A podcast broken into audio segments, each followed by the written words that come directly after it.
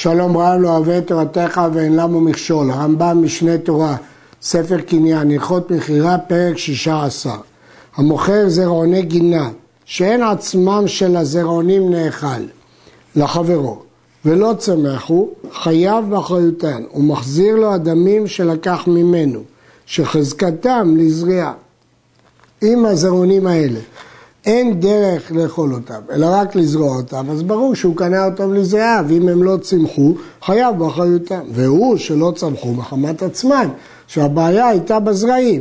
אבל אם להקת הארץ בברד וכיוצא בו, אם הבעיה היא בקרקע, אינו חייב באחריותן, שמא מחמת הברד לא צמחו. צריך שהוא יוכיח שהבעיה היא בזרעים ולא בנתונים אחרים של הקרקע. וכן כל כיוצא בזה. מכר לו זרעונים הנאכלים, כגון חיטים ושעורים, וזרען ולא צמחו, אינו חייב באחריותן. אפילו היו זרע פשתן, שרוב בני אדם קונים אותו לזריעה, הואיל ואוכלים אותו, אינו חייב באחריות זריעתו. כאשר הוא קנה זרעים כאלה שדרך לאכול אותם בעצמם, חיטה או שעורה, המוכר חשב שהוא קנה את זה לצורך אכילה, הוא לא חשב שהוא קנה את זה לצורך זריעה. ולמרות שבזרע פשתן רוב בני אדם קונים לזריעה, הכלל הוא שאין הולכים בממון אחר הרוב, ולכן הוא לא יכול להוציא. ואם הודיעו שהוא קונה לזרע, חייב באחריותן. כי ברור שהוא הודיע לו שהוא רוצה זרעים שיצמחו. והוא הדין לדברים הנמכרים לרפואה ולצביעה וכן כל כיוצא בזה. שלא הולכים אחר הרוב, אבל אם הוא פירש במפורש, בוודאי. מכאן אתה למד, מההלכות הללו הרמב"ם מסיק מסקנה. שהלוקח מקח מחברו, והודיעו שהוא מוליכו למדינה פלונית למוכרו שם, ואחר שהוליכו לשם נמצא בו מום. אינו יכול לומר לו החזר לי מקחי לכאן, אלא מחזיר לו את הדמים. והמוכר מתאפה להביא ממכרו למוכרו שם. ואפילו עבד או נגנב אחר שהודיעו, הרי הוא ברשות מוכר. מדוע? כי בשעה שהוא קנה הוא אמר לו אני הולך למדינה ההיא למכור אותו. ולכן אם שם מתגלה המום, המוכר אחראי. אבל אם לא הודיעו שיוליכו למדינה אחרת, והוליכו ונמצא בו שם מום, הרי זה ברשות הלוקח עד שיחזיר המקח במומו למוכר. הרייבד אומר שההלכה הזאת אה, ייתכן והיא נכונה, אבל היא לא דומה לדין של זרעים. שם מדובר בזרעים שזרעם לאדמה כבר לא ניתן להשיבם מפני שהם נרקבים, אבל במקח שהוא בר השבה אולי נאמר שהמוכר צריך להחזיר את המקח לבעלים. אף על פי כן אומר הרמב"ם הדין הוא דין אמת, אבל ההשוואה היא לא כל כך ברורה. המגיד משנה למד שההשוואה היא בקל וחומר. אם פירות לזריעה שאינו צריך להחזיר לו כלום, אף על פי כן המוכר לא מנקה לו מן הדמים, בוודאי במקרה כזה שהמוכר ישיג את המקח בחזרה שהוא לא יכול לנקות לו מן הדמים. הכסף משנה מדייק, שכתוב עבד או נגנב אחר שהודיעו, משמע שאם עבד או נגנב קודם שהודיע הלוקח למוכר, עדיין הוא ברשות הקונה וחייב לשלם. הלוקח מכך ונמצא בו מום ועבד אחר כך או נגנב, הרי זה ברשות לוקח עד שיחזירו למוכר. ואם התליע ונפסד מחמת הזמן, הרי זה ברשות מוכר. ואם היה לו להודיע המוכר ולא הודיעו, הרי זה ברשות לוקח. כסף משנה תמה, מה מדובר פה? אם מדובר שהלוקח הודיע למוכר, כבר למדנו שברגע שהוא הודיע שיש בו מום, זה ברשות המוכר. ואם מדובר שהוא לא הודיע לו, אז מדוע יש הבדל בין אבד ונגנב לבין התליע ונפסד מחמת הזמן? והוא נשאר בצריך עיון. יש שמתרצים שעד שהוא מחזיר את החפץ, הלוקח נחשב שומר שכר, ולכן בגניבה ואבדה הוא חייב, אבל בהתליע זה ברשות מוכר והוא פטור. המוכר שור לחברו, ונמצא נגח, התברר שהשור הזה נגחן, ולכן הוא לא יכול להשתמש בו לחרישה, כי הוא חושש שהוא יצא ויגח. יכול לומר לו, לשחיטה מתחלתיו לך, חשבתי שאתה שוחט ואוכל אותו מיד, ולא משהה אותו אצלך. במה דברים אמורים? מי שהיה לוקח קונה לשחיטה ולחרישה. יש קונים שקונים לשחיטה ויש קונים שקונים לחרישה, אז לא הולכים בממון אחר הרוב. אבל אם היה ידוע שהוא קונה לחרישה בלבד, אם ברור שהוא קונה את זה לחרישה, זה כאילו הוא פירש. הרי זה מקח טעות וחוזר כי הוא לא יכול להשתמש בשור נגח לחרישה, כי הוא יצא ויגח. וכן כל כיוצא בזה. המגיד משנה כותב שלפי סוגיית הגמרא, הדמים מודיעים. כלומר, כל ההלכה הזאת דווקא עם דמי שור לחרישה ודמי שור לשחיטה קרובים. אבל אם שור לחרישה שווה הרבה יותר, ויש בה מקח כדי דמים אלו, ברור שקנאו לחרישה ויכול לחזור לו. אבל הרמב"ם לא חילק בין אה, המחירים, וייתכן שהרמב"ם סובר שהדמים אינם מודיעים, וזה תלוי בהבנת סוגיית הגמר. המוכר בהמה לטבח, הוא שחטה ונמצאת טרפה, ועכשיו היא לא שווה לו אה, כמעט כלום. אם נודע בוודאי שהייתה טרפה כשלקחה, אם הטרפה הזאת היא טרפה חיצונית, ולכן מראש כשהוא מכר כבר היה ידוע שהיא טרפה, אז זה מקח טעות, הרי זה מחזיר לו את השחוטה, ויחזיר המוכר את הדמים, ואז המוכר ישתמש בנבלה לצרכיו כנבלה.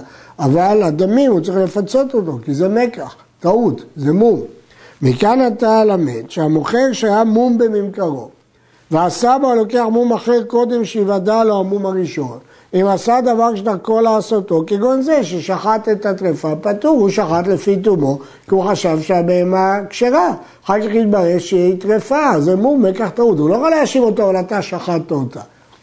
ואם שינה ועשה מום אחר קודם שיוודע לא המום, אם זה לא מום רגילים לעשותו כמו שחיטה, אלא מום זר, מחזיר המקח לבעליו, הוא משלם, זה מהמום שעשה.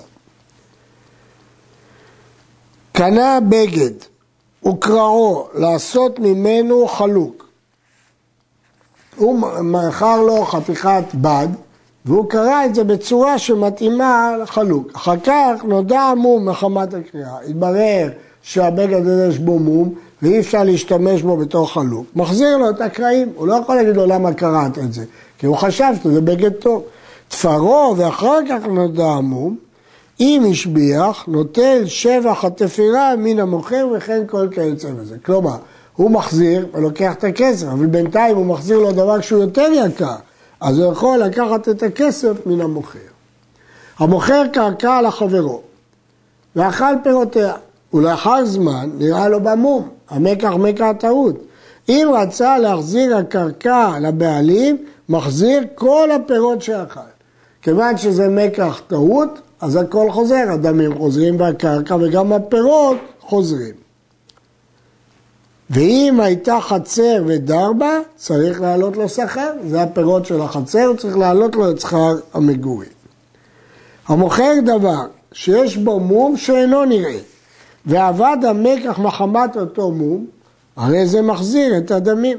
הלוקח לא הרגיש בכלל במום, אבל במשך הזמן התברר שהמום הזה הרס את המקח. למשל, שור שלא היה לו שיניים, הוא לא יכל לדעת והשור לא אכל ומת, אז הוא צריך לשלם לו את השור, להחזיר לו את הדמים.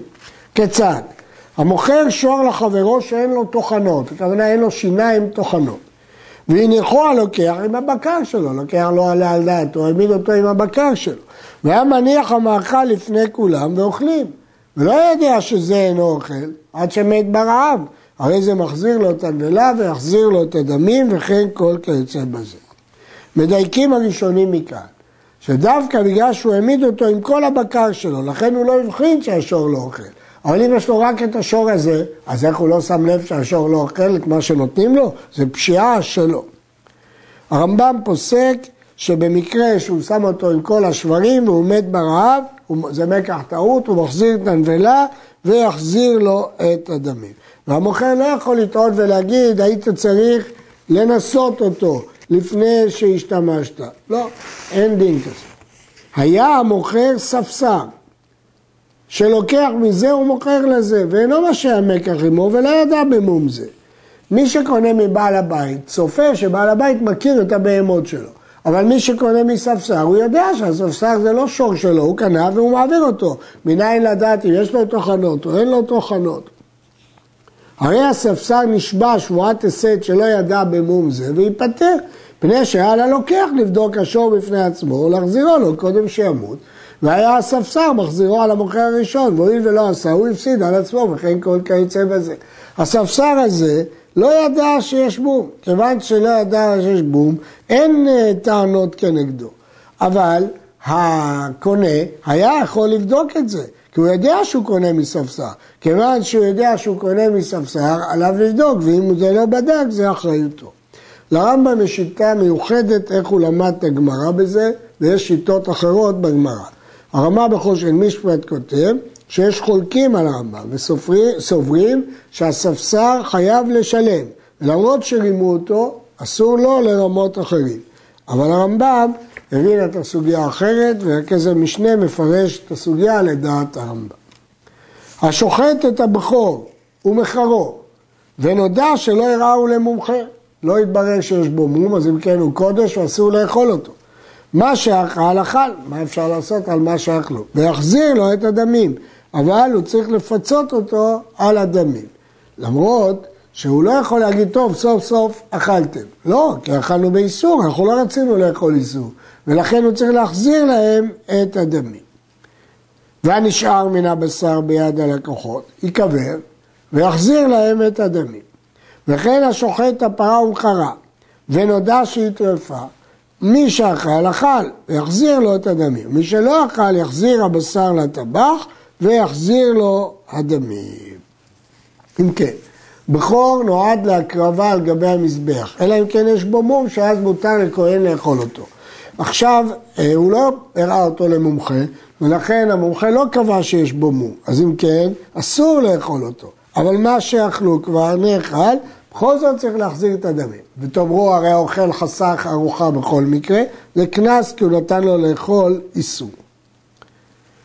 מחר הלוקח בשר זה של הטרפה לגויים, או הכילו לכלבים, יחשב עם הטבח על דמי הטרפה, ויחזיר לו הטבח את המותר, וכן כל כיוצא בזה. כלומר, ודאי שזה מקח טעות שהוא מכר לו טרפה, אבל הוא אומר לו, היית צריך להחזיר לי את הטרפה, הייתי מאכיל את זה לכלבים שלי, הוא מוכר את זה לגויים, ולכן אתה מכרת, תחזיר לי את מה שאתה הרווחת, אבל הבהמה עצמה ודאי שהוא חייב לשלם. המוכר בשר לחברו ונמצא בשר בכור, שאסור לאכול אותו. פירות ונמצאו טבלים, שלא הפרישו מהם תרומות ומעשרות, אסור לאכול מהם. יין ונמצא יהיה נסך, אסור לשתות אותו. מה שאכלו, אכלו, ויחזיר להם את הדמים. למרות שהם אכלו, כיוון שהם אכלו איסור, הוא מחזיר להם את הדמים. וכן כל המוכר דבר שאסור לאכלו מן התורה, כך הוא דינו. בין שהאיסורו בחרד, בין שהיה בלאו בלבד, זה הדין. כל הדין של איסורי תורה, הוא מחזיר להם את הדמים. למרות שהם אכלו, אבל הם אכלו באיסור, אז כונסים אותו להחזיר להם את הדמים. אבל המוכר דבר שאיסור אכילתו מדברי סופרים, אם היו הפירות קיימים, מחזיר את הפירות ונוטל דמם. ואם אכלן, אכלן. ואין המוכר מחזיר לו כלום. למה? כיוון שהם אכלו רק איסור דה רבנן, אבל סוף סוף הם אכלו. ברור שלפי הרמב"ם איסורי דה רבנן קלים יותר. אמנם, המגיד משנה העיר שלא מצאנו מקור מפורש לדברי הרמב"ם הללו, אבל הוא מעיר שכל הדוגמאות בסוגיה שכתבו מה שאכלו אכלו ויחזיר להם את הדמים הם באיסורי תורה. ומזה דייק הרמב"ם שבאיסורי דה רבנן זה לא כך. וכל איסורי הניה, בין מן התורה, בין מדבריהם, מחזיר את הדמים, ואין בהם דין מכירה כלל. הדין הוא שדבר שהוא אסור בהנאה, אין לו ערך, אין לו דמים, אי אפשר למכור אותו בכלל. ולכן אם זה איסורי הנאה בין מדאורייתא, בין איסורי מדי רבנן, הכל בטל, כל המכירה בטלה. עד כאן.